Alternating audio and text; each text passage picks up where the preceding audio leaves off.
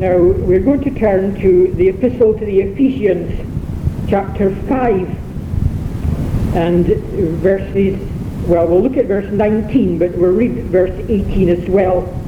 Ephesians, chapter 5, reading from verse 18.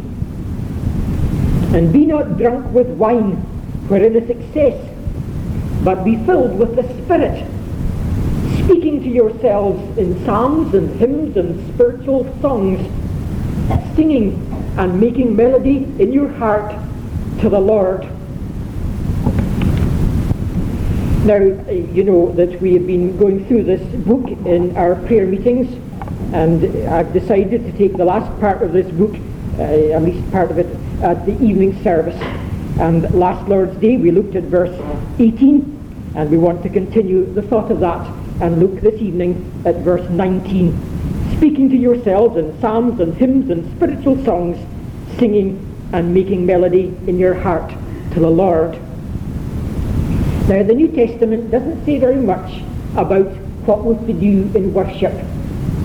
It does give sort of general principles of the, the, the spirit in which we're to worship God. But it doesn't give details at all about exactly what we're to do in worship. And you might think that for that reason, this verse was particularly important. And that the question that confronts us here is, how should we worship? But I think really we've got to bear in mind that Paul isn't talking just about worship. And he's certainly not mainly talking about worship. The question is this, how should the believer behave speaking of the distinctive way of life that characterizes the believer. He's not to be filled with wine, but he has to be filled with the Spirit. And that'll make itself felt. That'll show itself in outward conduct. He'll have a distinctive style of life. And how is that seen? Well, it's seen partly in this description of worship. So the real question is, what does the Spirit teach us to do?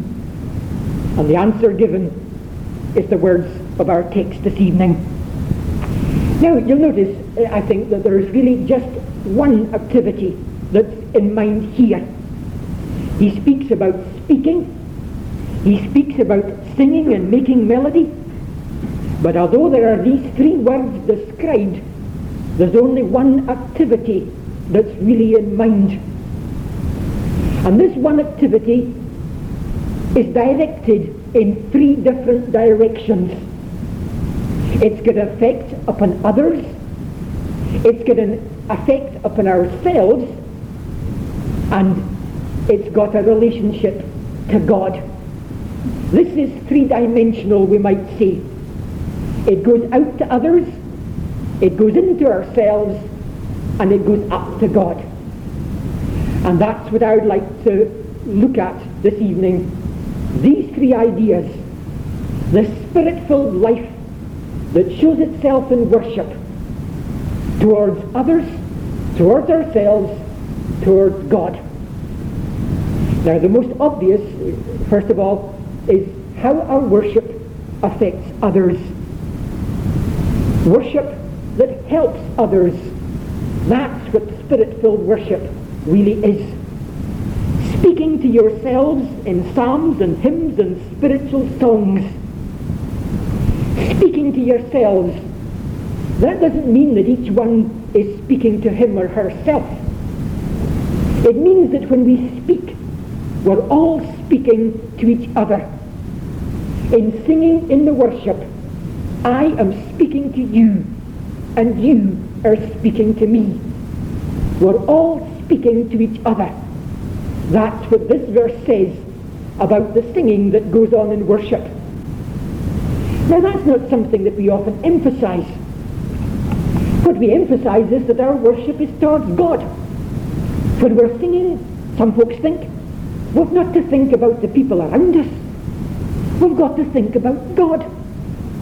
But what this verse brings to us is an idea that I think is probably new to most of us. Indeed, it was new to me before I looked at this verse. And it's simply this, that when we are singing, we are speaking to one another. We are directing the truth of God to one another's heart and conscience. Now, let's think of it this way.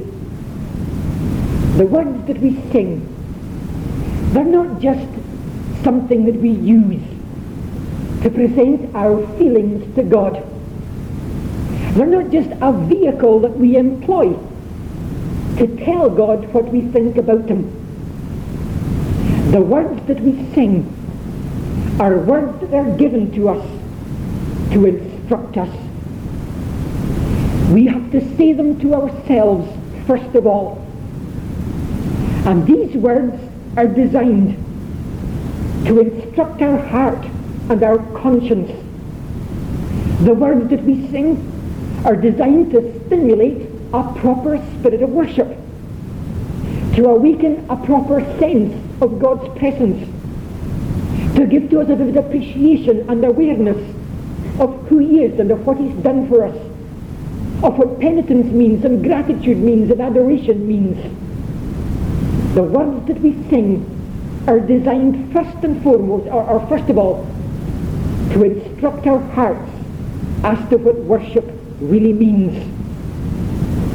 And because that's the purpose of the words that we sing, it means that as we sing these words, we are not only instructing ourselves, but we are instructing one another in what true worship involves. God is our defense. That's what we've been singing. And when you sang that, I heard you saying it to me. And when I sang that, you heard me sing it to you. We told each other this. And that was designed to make us say, hey, God is our defense. There's nothing to worry about. What are all these fears I've got about tomorrow? They're nothing. Because God is our defense. And these words with which you instructed me and I instructed you these taught us humility before God and confidence in Him and joy in the knowledge that He's with us and around us and working in daily life. And by having that thought put before us, our hearts, if we used it properly, our hearts were humbled and our hearts were made to rest upon Him and our spirits were enlivened and invigorated and made joyful. And because of that, these words instructed us what worship really means. That's the way that we've got to see our worship. In singing these words, we are talking to one another so that the Word of God comes home to our heart and to our conscience and we realize what it means and we're given a vivid appreciation of the things of God and we're put in a proper spirit to praise Him from the heart. Worship involves helping one another by speaking to them the words that we sing. That's new, I think. We usually think of singing as being an act that the priest performs. Now, what is a priest? A priest is a person that offers up sacrifices to God. And that's the way that we've been taught, we've been taught to think about our singing. It's a means of presenting the sacrifice of praise to God. And we've been emphasizing all along that in singing we're acting as priests.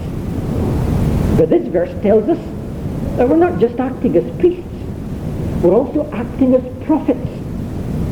The prophet is a person that says, this is what God's word is.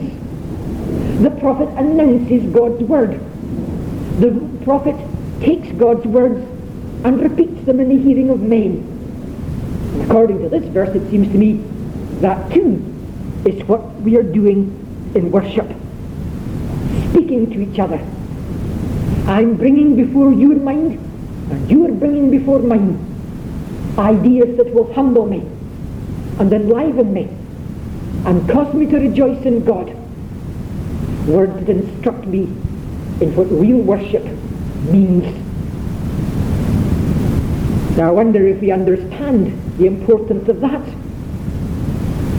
Sometimes we don't give a thought to the people that are around us. We don't care if there are people within a hundred yards of us or not when we're worshipping. Because all our minds are set upon God. That's the theory of it at least. But if we took this to heart, we'd realize the importance of being together in the service of praise.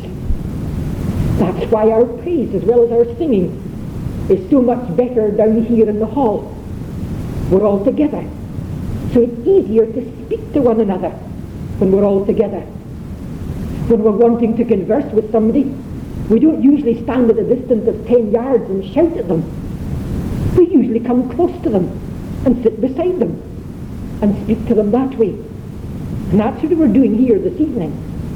That's why our singing is better when we're set out like this. Of course, we could have that upstairs as well, if we'd all sit together. And if we'd all move into the centre of our pews and take a delight in sitting near people and not be all scattered over a large area of a big building. Being together counts because we're speaking to one another. What's the point in standing 20 yards away from somebody else to try and have a conversation with them? Ridiculous. Let's sit together and sing together and speak to one another as the Word of God has commanded us to do. Well, that's that bit finished. Now, we'll go on from there to something else. Speaking to one another, eh, in what? Well, says Paul here, speaking to yourselves in psalms and hymns and spiritual songs. Now, this is not the main part of Paul's teaching here. But obviously, as soon as we in the Free Church read this, or at least as soon as folks outside the Free Church read this, they've got questions to ask us. And the question that we can't avoid asking ourselves, indeed, when we face this sort of passage is, if Paul told us to sing hymns, why do we only sing psalms? And we can't avoid addressing ourselves to that sort of question, even if it isn't the one that Paul was actually dealing with on this occasion. It's obvious to us what psalms, hymns, and songs mean. Psalms to us are the 150 things we've got in the Bible, in the book of Psalms in the Old Testament. Hymns probably are the sort of thing you sing in the Church of Scotland. And songs are the sort of thing you sing in the Baptist church or in the charismatic churches where you sing these simple little choruses. That's what we understand by these words, probably. But that just isn't the question. The question is, what did Paul understand by these words? That's always what we've got to do with the scriptures. Not take our own ideas of what it means, but ask, what did the writer mean when he used these words? And one thing we can be very certain of is that Paul didn't mean by psalms, hymns and songs the sort of thing that naturally occurs to our minds when we hear these words used today. Myself, I don't think we can be very sure what Paul meant. But I could say this about it.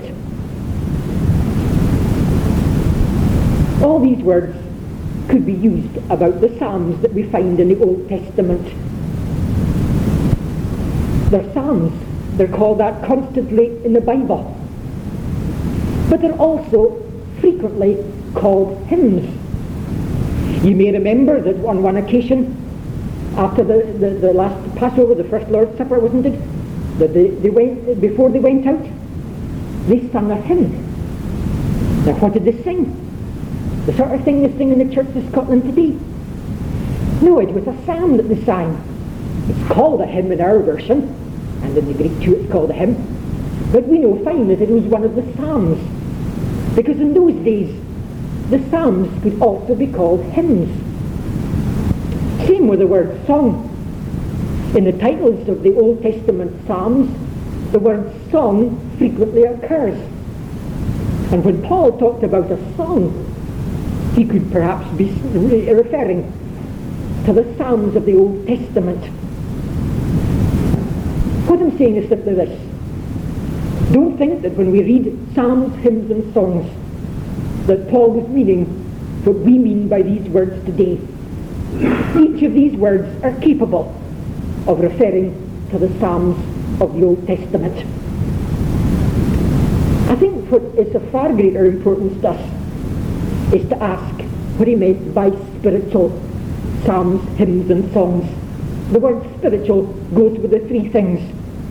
Psalms, hymns and songs, they're all spiritual. And I think here is where we've got to bring in the sort of background that we dealt with last Lord's Day.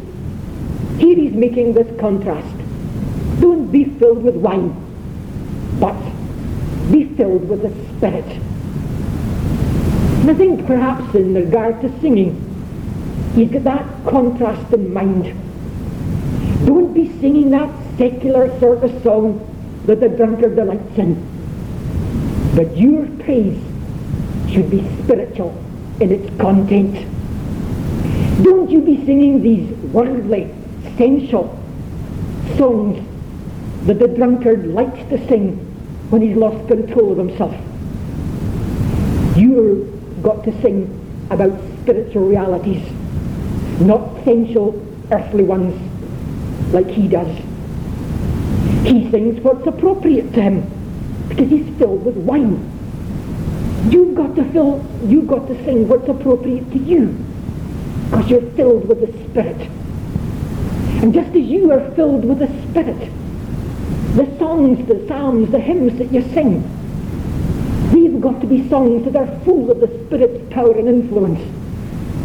They've got to be songs that are written under the full inspiration of the Spirit of God.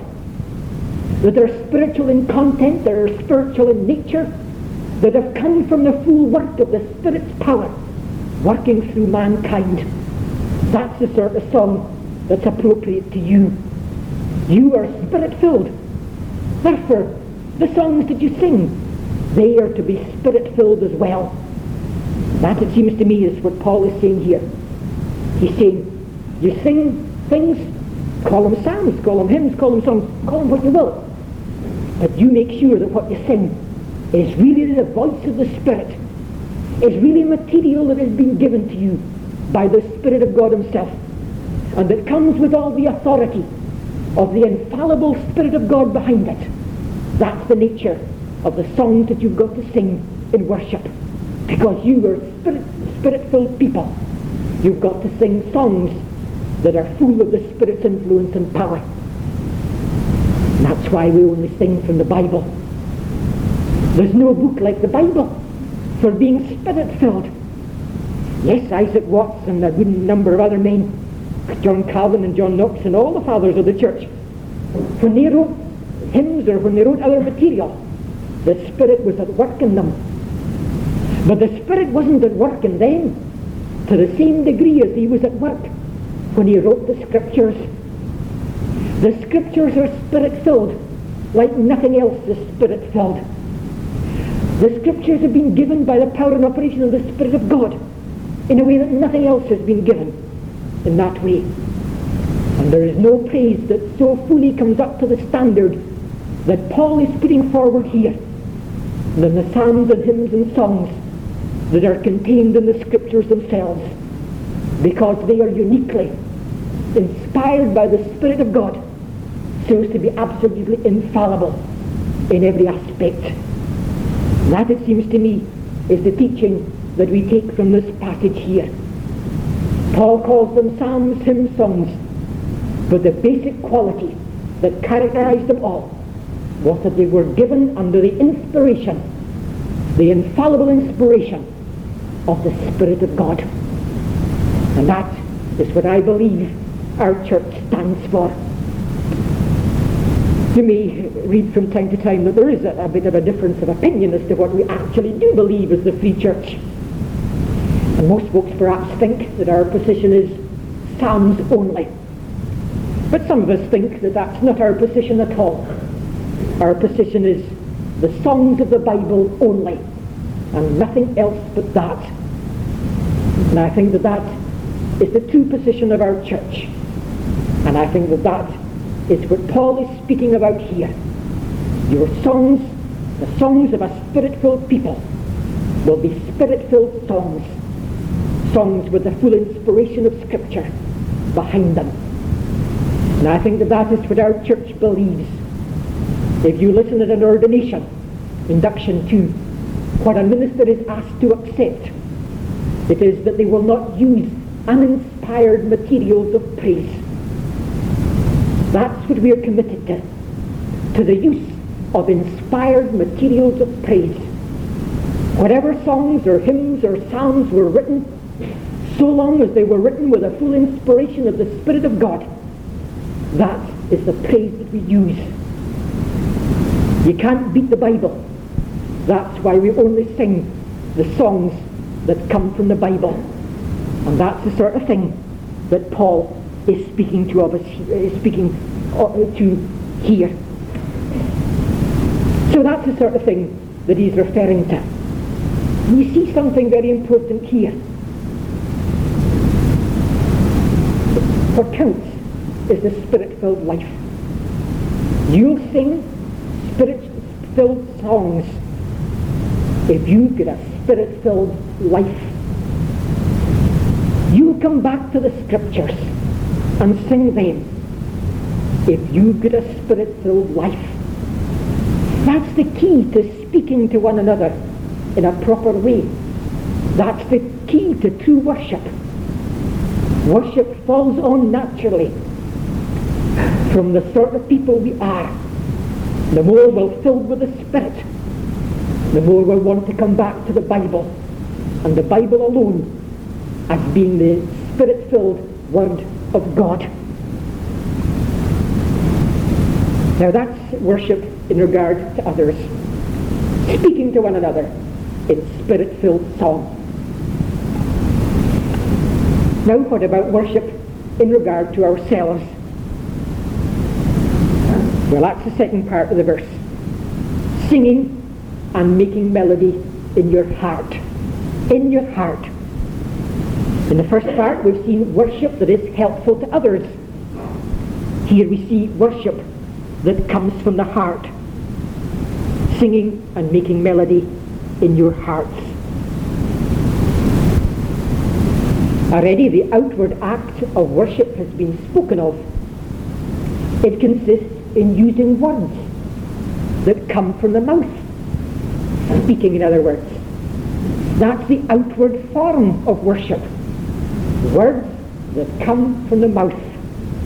That's the true nature outwardly of praise to God. But that's not the only element that there is in it. Indeed, that's not the most important thing that there is in it. The thing that really counts is the inward aspect, praising and making melody in your heart. The outward act of speaking, of presenting words that come from our lips, has to be accompanied by something that goes on inside ourselves, in the heart. And what is this? Well, the word here says singing. Well, that really means praising. It speaks of an attitude of praise that is found not just in our outward expression, but it is found in our inner feelings. And it refers to making melody. Now that's a word that means to play on a musical instrument. And what place is there for that in worship? Paul says none. He says the melody that used to make is the melody of the heart. It's not the outward making of noise that counts. It's the inner spirit of melody that comes from the heart that counts. The word used to play on a musical instrument is here used to speak of the inner attitude of heart and mind in regard to the things of God. That's the music that we make. The inner music of a heart that is tuned to the things of God.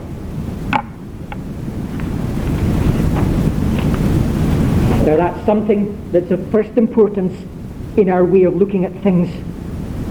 This is what pure worship really means. I think that this passage, not on its own, but along with other passages of the Scripture, plainly indicates to us that there's no need for musical instruments in worship when you've got the Spirit of God to lead you. You don't need instruments to stir up a spirit of thankfulness. If the Holy Spirit's at work to do that, I think that's the general teaching of the Scriptures. But I'm not going to go into that. All I want to say is this. Never think that in the mere absence of an organ or the guitar or whatever, never think that just because these things aren't there, we've got true worship or pure worship. That's the sort of bad habits that we've lapsed into and the spiritual pride that has characterized us. We've said we have pure worship because we don't use an organ. We don't have these worldly guitars, the way some folks think anyway. We don't have these things. So our worship is pure. Let's just remember this, that the Word of God never puts pure worship in these negative terms. It isn't the absence of these things that makes our worship pure. It's the presence of praise in the heart that makes it pure. And it's the presence of that melody within ourselves that really counts in the sight of God. And that's the thing about which Paul is speaking here. The Holy Spirit has to be so at work within us as that our heart praises God. When we sing these psalms of sadness and penitence, our heart responds and we are saddened by a sense of our sin. And from the depths of our hearts, we feel broken because of our sin. And we sing these words with meaning, with a penitent song in the heart. And when we think of the great things that God has done, our heart responds to that. And within us we feel an upsurge of gladness. And we say to ourselves, that's a God that is worth praising. And there is within us a spontaneous outflowing of a sense of the majesty of God and how fitting it is that we should sing praise to him. That's the melody in the heart that really counts. And the speaking that we do with our lips is nothing compared to that. And the absence of external stimuli that uh, whip up enthusiasm, that's nothing in comparison to this. Without this, all worship is empty. Without this, whatever worship there might be, however correct in form, it's empty and devoid of meaning unless there is praise and melody in the heart. And that's something that's very searching to us. I think that by coming together in this way, or by sitting closer together in the building upstairs, we will be able to speak to one another in songs an awful lot better and more effectively. And that would greatly help us in our worship. But even so, even that is to some extent touching the outward things. And the thing that counts is this. Are you moved when you sing these words? Or are you just mouthing words without realizing what you're saying or without having a heart that corresponds to the words that you're speaking? That's the sort of praise that God delights in, where there's melody, not produced by outward things, but by the Spirit in the heart of the believer. Then the last thing that we mention here is the upward direction of this. In regard to others, we speak to one another, and so we have a worship that is helpful to each other. In regard to ourselves, we have a worship that comes from the heart. And then the last thing is that worship is to be done for God. Uh, that comes in at the end of the verse. Making melody in your heart to the Lord. Now this may appear to have a, a very unimportant place in Paul's thinking because he confines it to two words at the end of the psalm, or at the end of the, the verse. But that's not so at all because this thought has already been running through the verse. So this is something, yes, involving speaking with others, involving something within ourselves, But even in the way he's been dealing with this, there's the idea that in the last analysis, worship is directed towards God. You see, speaking to one another, we've said that that involves instruction. We need guidance. We need something from out with ourselves to set us straight and to guide our thoughts and make us feel what we ought to feel. And that simply teaches us very, very plainly that worship isn't us just doing what we want. It isn't us just letting off steam as it is in some congregations. It isn't us just letting our feelings go and having a nice happy time and pleasing ourselves. Worship something that we need instructed in. That we need the Word of God to instruct us in. Worship is something that comes from the Word of God coming home to our hearts. And that means simply that worship isn't done to please ourselves.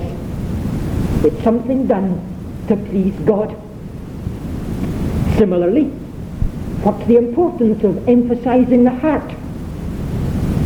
It's not to please man, because man doesn't see the heart.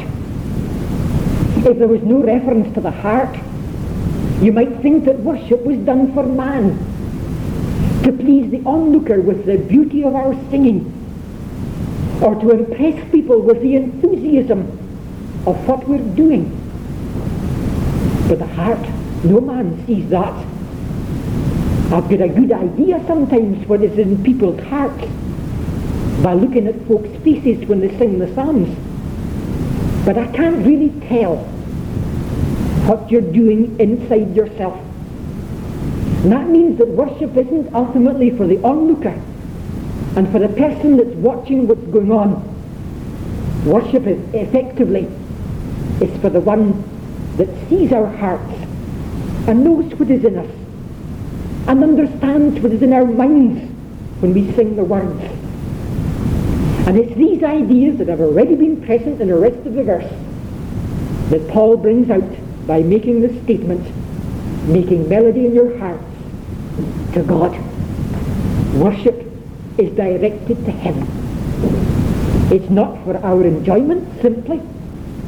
It's not for our benefit. It's not simply to express the way that we feel. Worship is directed towards God. The question of what is worship and what isn't is what is acceptable to him, not what is acceptable to us. Sometimes, indeed, I've encouraged it. Folks come to church asking what they expect to get out of it.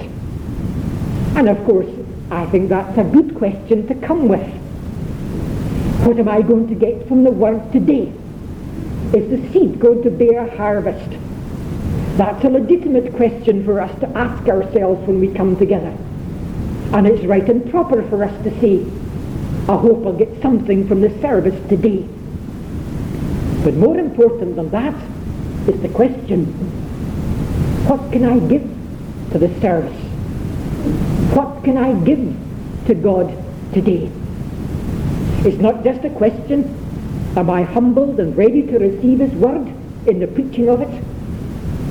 Am I intending to be subject to the truth of God as I hear it proclaimed? It's not just that, the question that we have to ask. The question also is, is my heart in a fit state to honour God and to glorify God and to give him the worship that is his due ultimately in our singing, in our praying, and in our reading and preaching we're worshipping God. It's to Him that our activity is directed. In the singing, I hope that's obvious. We're singing about the things of God. We're doing so in the presence of the one that knows our hearts. It's an activity directed to Him. It's the same way in listening to the sermon. It's not me that's serving God by making a sermon.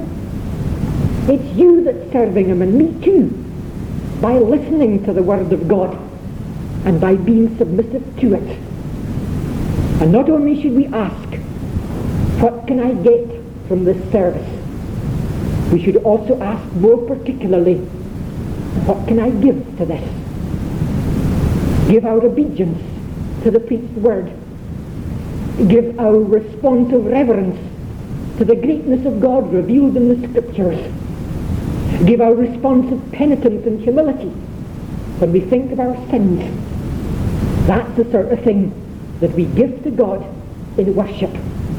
Worship, ultimately, is directed to Him. That's the sort of thing that the Spirit-filled life will increasingly produce in us. A worship in which we really do speak to one another with conviction the Word of God that we're singing together. A worship in which our hearts will be so deeply moved as that we will have an attitude of praise within us and we will be making melody in our hearts to God. That's the worship that comes from only one source, the work of the Holy Spirit within us. You can't cultivate this but by having the Spirit at work within you. You can't hope to manipulate yourself or maneuver yourself or to psych yourself up to doing this unless you've been born again by the Spirit of God. I hope that all of us would seek to try and sing better. But that's really useless unless you've been born again. And that's the thing that really counts. What characterizes your life? Are you still in your sin? Motivated by selfishness? Dominated by the power of evil? Or have you been worked on by the Spirit of God so that you are dominated by His Spirit? That's what it really comes down to. Because the worship that we've sought to describe here, it's the worship that is the outward badge of the Spirit-filled person. And that's where really we've got to start. If you are outside of Christ, do not cease to seek Him and to strive to trust in His promises and to rest upon Him. Do not be happy or think that you can achieve anything in worship or anything else until you've come to know that change of heart and life the Spirit alone can give. Cry to God that He would take away your old heart and give you a new heart. Ask Him for the power of the Spirit, without which no one can ever worship God in the way described here. May God bless to us His own word. Let us pray.